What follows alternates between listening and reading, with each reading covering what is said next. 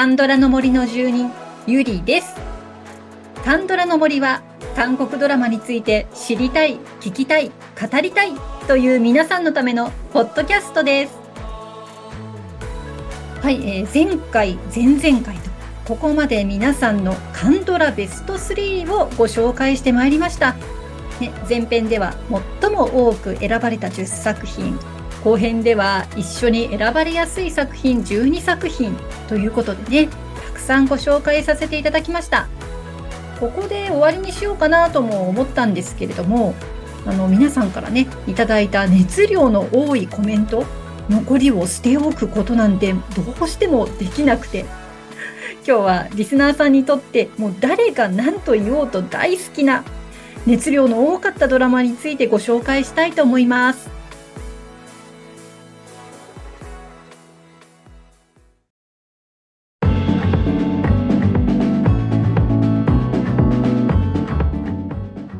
回はあなたのカンドラベスト3誰が何と言おうと大好きな作品ということでご紹介してまいりましょう。さあ、まずはこの作品からいきましょう。シグナルです。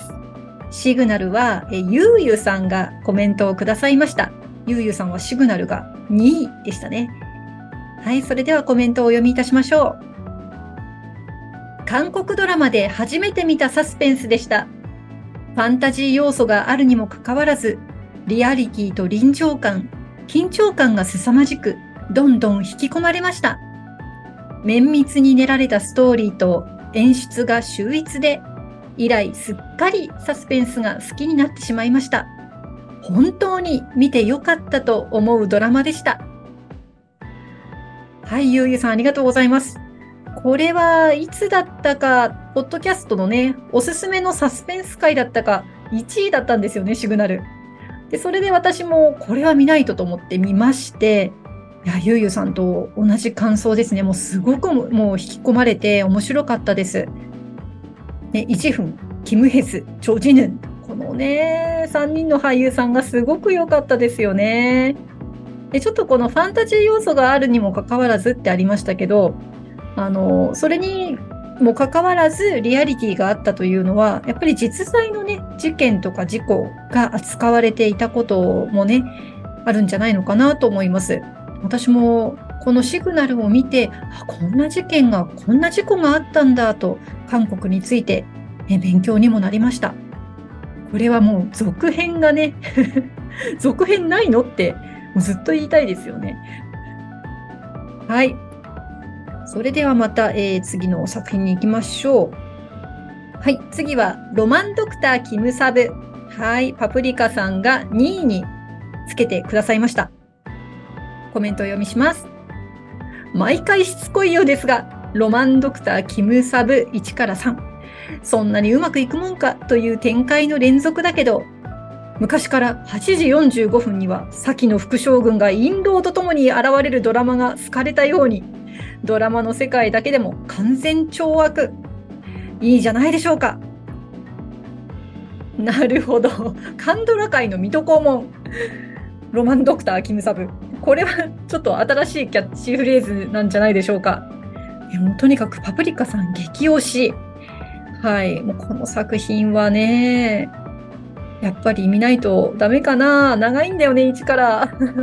でもね、ちょっと今日、ツイッター X のタイムライン見てたら、今これ1から見始めてやめられなくなってるっていう コメント見たので、やっぱりちょっとね、なんでしょう、水戸黄門的な面白さがあるのかなと思います。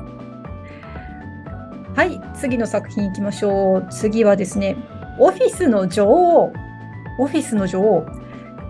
これはちょっと初めて私聞いた作品かもしれません。ハッスル陽子さんが1位につけた作品です。派遣の品格のリメイク版だったと思います。一見冷たくクールに見える彼女はなぜ正社員でなく派遣として働くのか。ピンチの時に出てくる資格の数々。働く女性に勇気をくれる。キム・ヘスさんとおじほさんの掛け合いが見ものです。まっすぐ前を向いて生きるキム・ヘスさんの役に影響を受け、私も取りたい資格を取れました。おー素晴らしい。ね、ハッスル陽子さんのね、資格を取るという、そのパワーをくれた作品ということですね。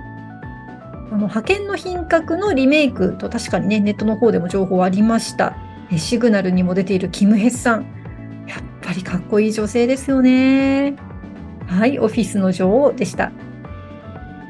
はい、次の作品いきます。次は、弓の細胞たち。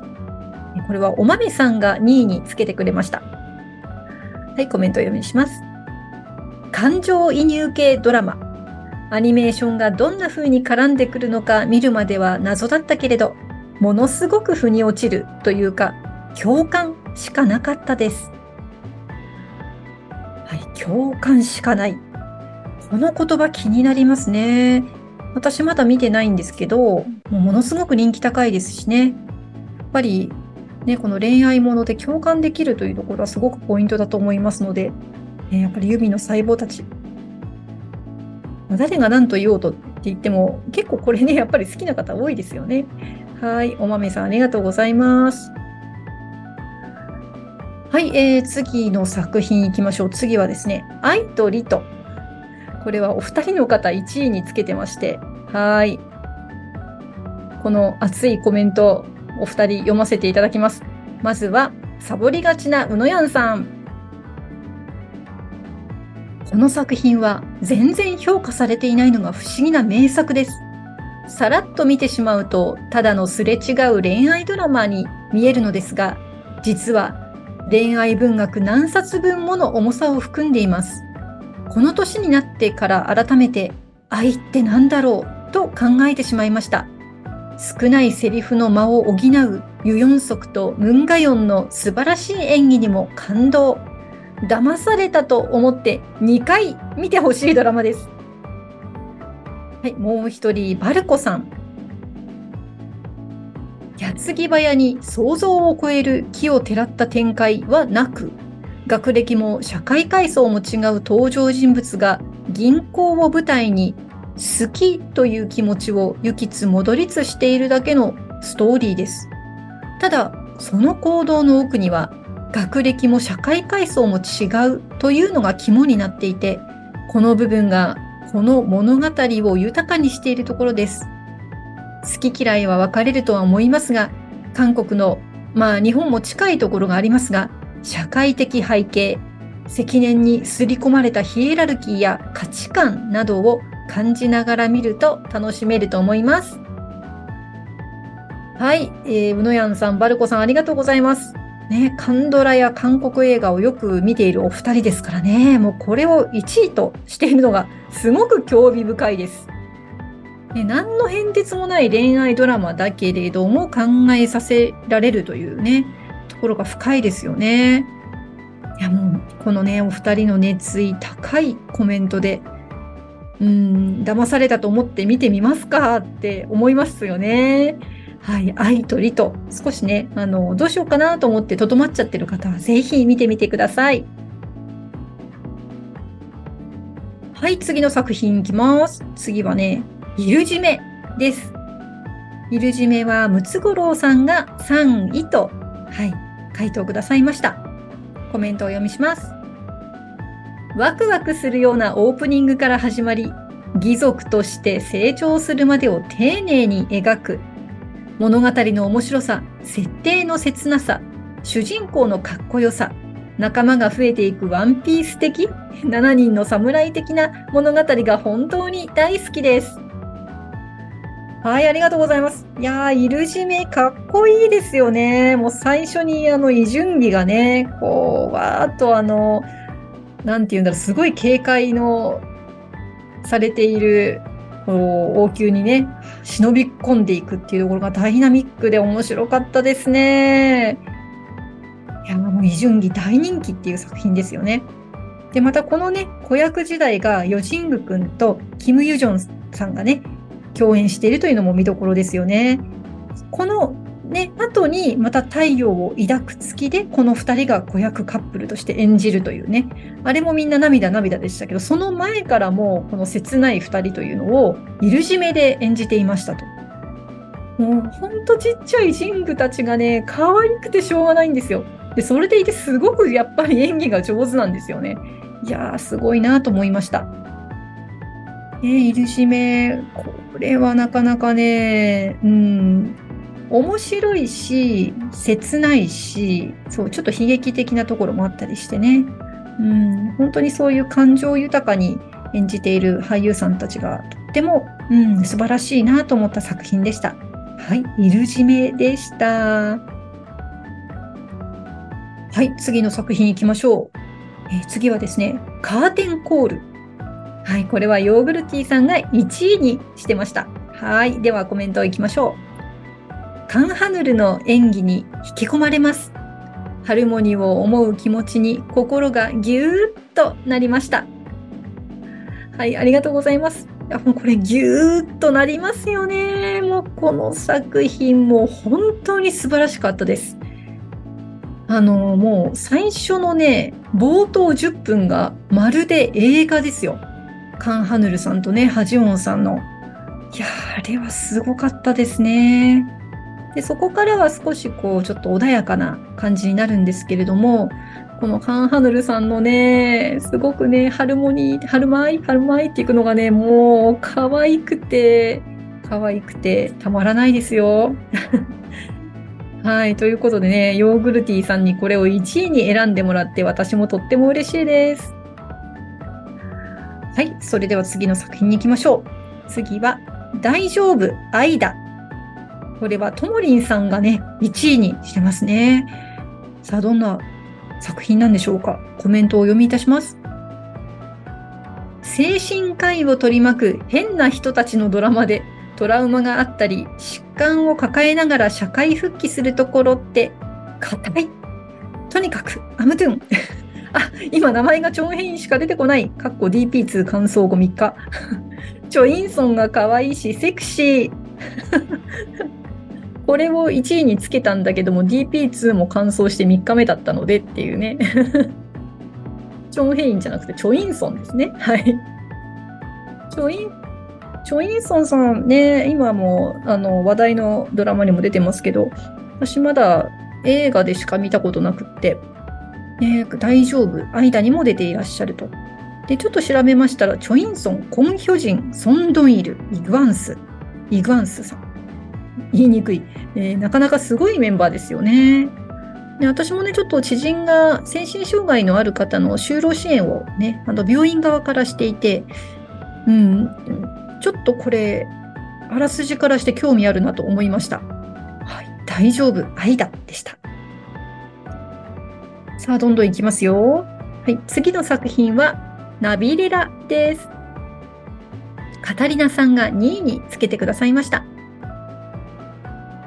腹ぼちが年齢に臆することなく、夢を追い続ける姿やそれを応援する家族の温かさに涙が止まらない作品でした。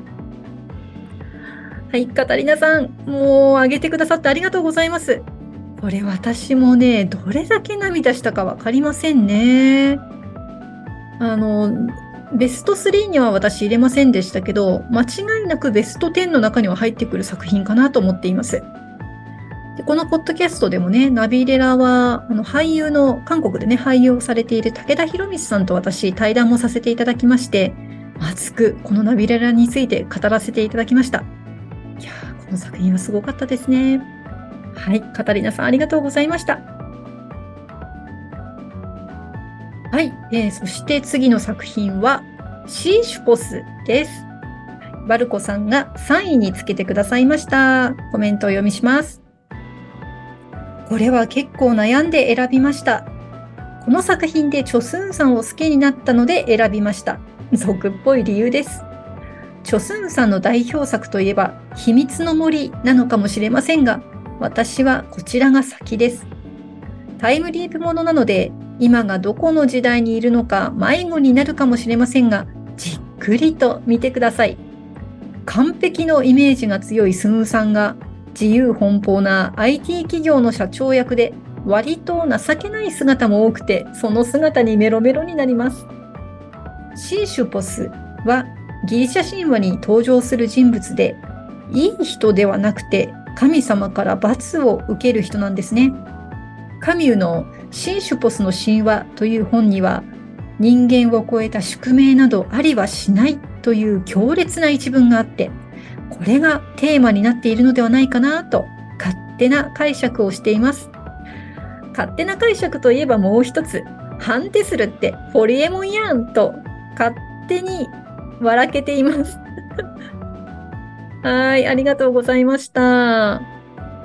ね、いや、ホリエモンだとちょっと規模小さくない？なんかやっぱりテスルだから、ね、よくテスラ、テスラって呼ばれてたから、私はずっとあのテスラのイーロン・マスク、まあ今ね、ツイッター X でお騒がせしてますけど、イーロン・マスクがベースかなと思ってました。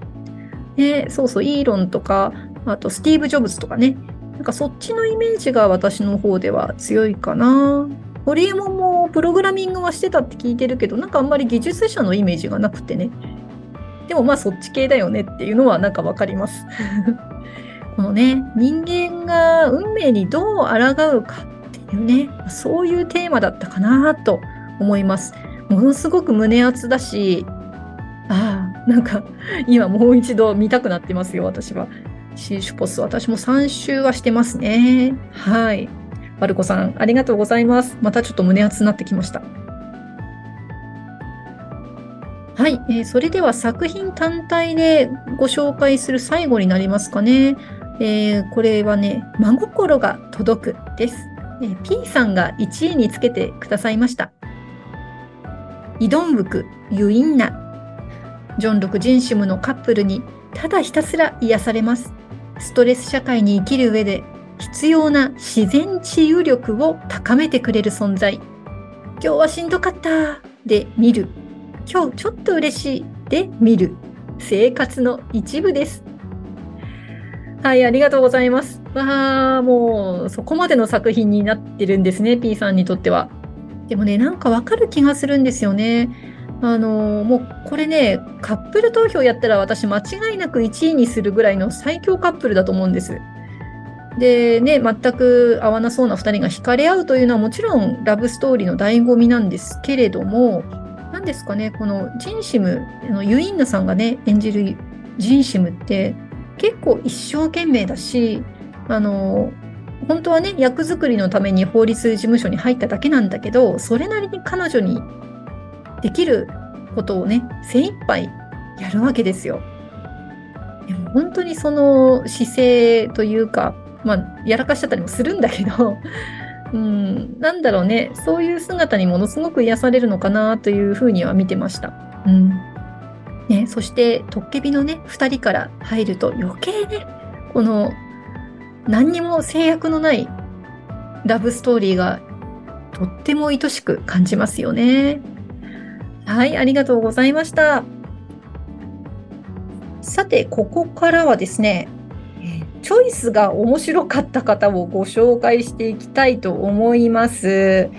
えー、なんかこう、一つ一つの作品というより、お一人の方が何を1位、2位、3位でつけたのかっていうのが面白いという方をね、はい、ご紹介していきたいと思います。まずはね、秘密の庭さん。秘密の庭さんはね、3つ選んでくださって、それぞれコメントも入れていただいてますので、それをね、順番にお読みしていきたいと思います。まず1位、チョロインワンフ。タイムスリップ、男女の入れ替わり、コメディ、ハッピーエンド。私の好きな要素が全部入ったドラマ。主役2人も完璧です。嫌いなところが一つもない最高のドラマです。一人残らず見てほしいです。はい、そして2位はチリさん。ハラハラドキドキのサスペンス。最後まで犯人がわからず楽しめました。山が舞台でおしゃれじゃないチョン・ジヒョンさんが見られるのも新鮮でした。そして3位、隣のイケメン。私の一押し、ユン・シンウン君のドラマの中で一番好きなので、ドラマそのものがおしゃれで可愛いです。衣装も部屋の雰囲気も小物使いも何か他のドラマとは違います。そう感じるのは私だけかもしれませんが、パクシネちゃんの住んでいる402号室に住みたいです。はい、秘密の庭さんありがとうございました。ね、チョルインワンフとチリさんはね、私も大好きなんですよ。なのでね、ここにランクインさせてくださったことに感謝ですね。隣のイケメンはシネちゃんなんですね。パクシネちゃん。いやそれだけでもね、見てみたいなと思いました。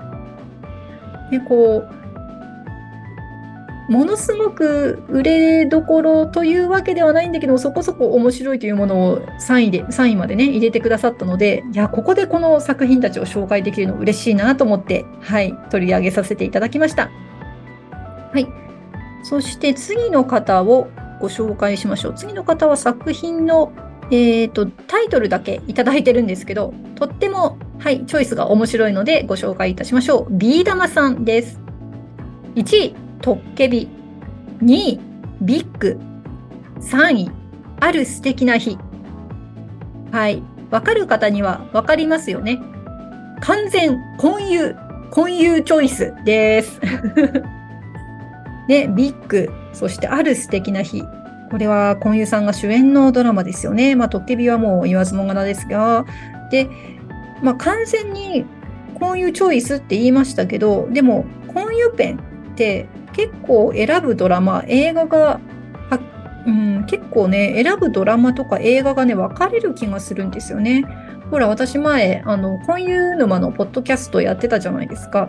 で、そこでアンケート取ると、同じような傾向の人ってあんまり、あの、いないというか、うん。結構好み分かれるんですよね。まあ、他の俳優さんもね、一緒かもしれませんけどね、やっぱりこのどういう役柄が好きかとか、婚姻さんについてどういうところが好きかっていうのがみんなそれぞれやっぱり若干違うので、で、じゃあどのドラマ、婚姻さんの中でどういうドラマ好きですかって聞くと割と分かれる。うん。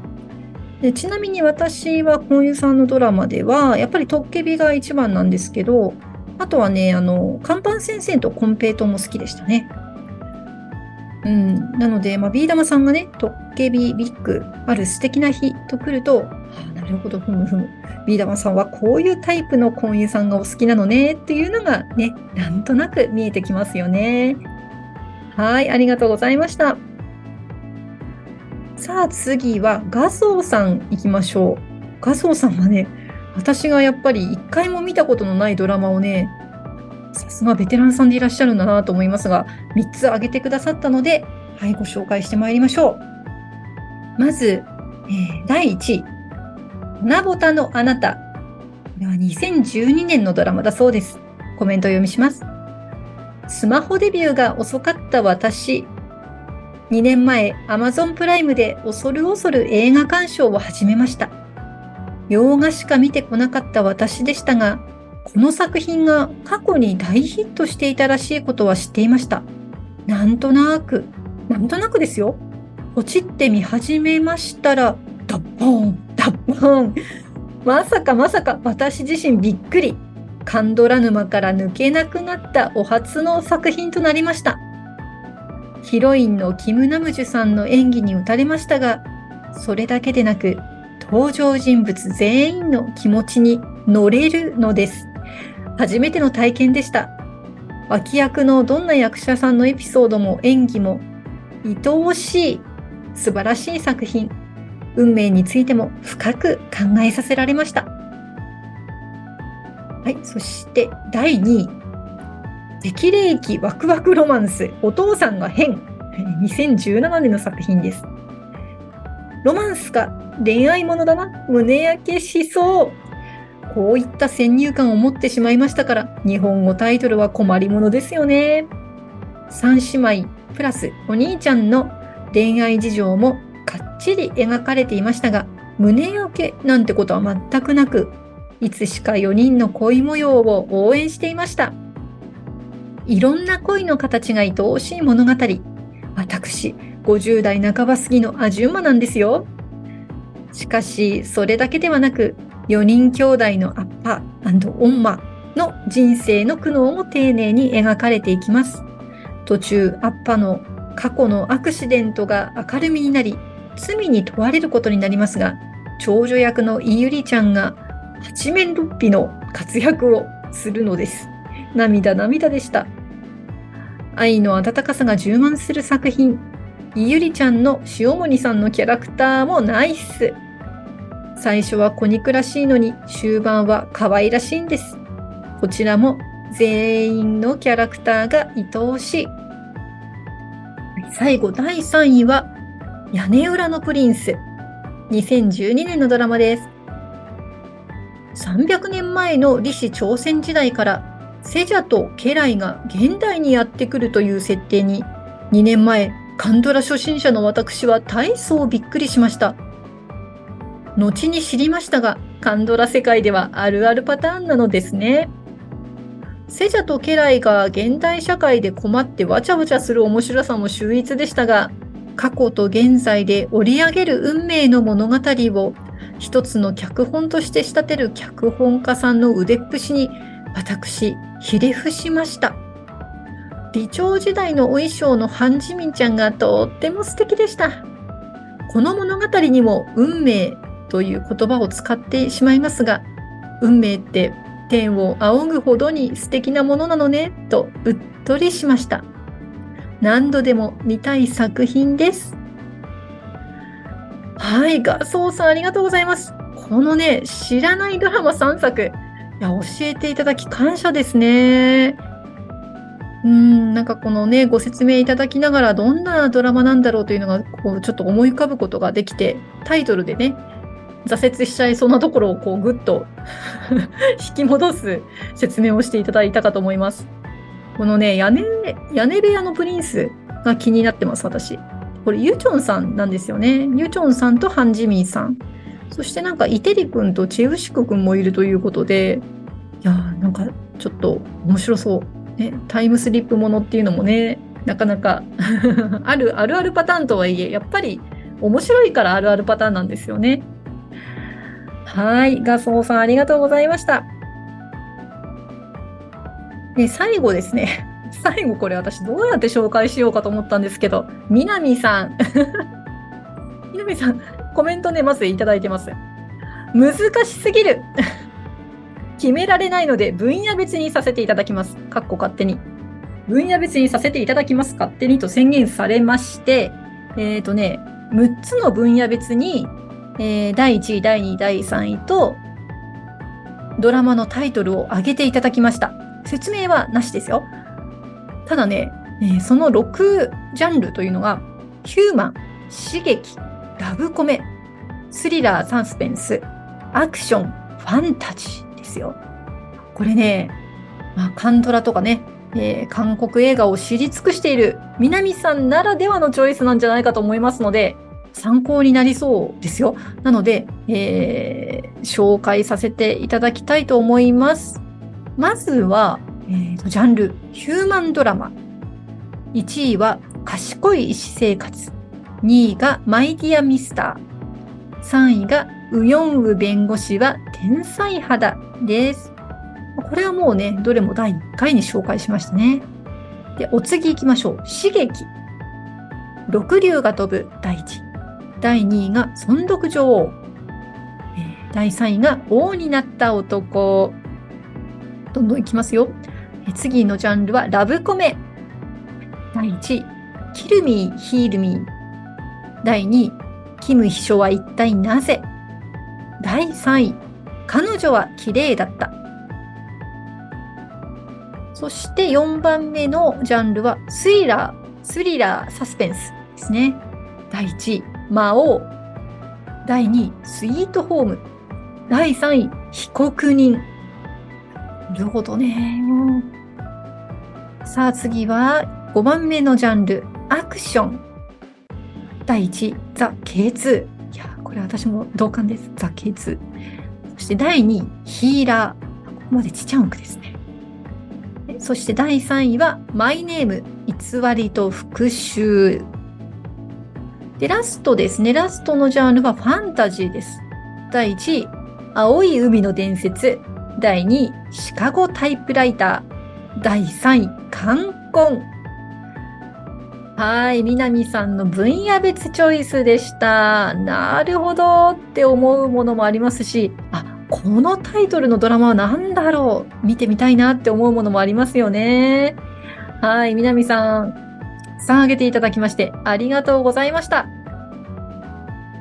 ということで、今回のあなたのカンドラベスト3シリーズはこれにて終了となります。リスナーの皆さんのベスト3の選び方、面白かったですよね。共感できることたくさんありましたし、その共感から次に見たいドラマが広がっていく、そんなつながりを皆さんにお届けできたのかなと思っています。回答をお寄せいただいた皆さん、ありがとうございました。本当に楽しい企画になりました。感謝です。さあ、Spotify のミュージックトークバージョンでお聴きの方には1曲 OST をお届けいたしましょう。今回、カタリナさんからコメントをいただいたナビレラからチョイスいたしました。原ボジとチェロクが夢を追っていく様子が、ね、脳内に浮かんでくる優しい曲です。My Day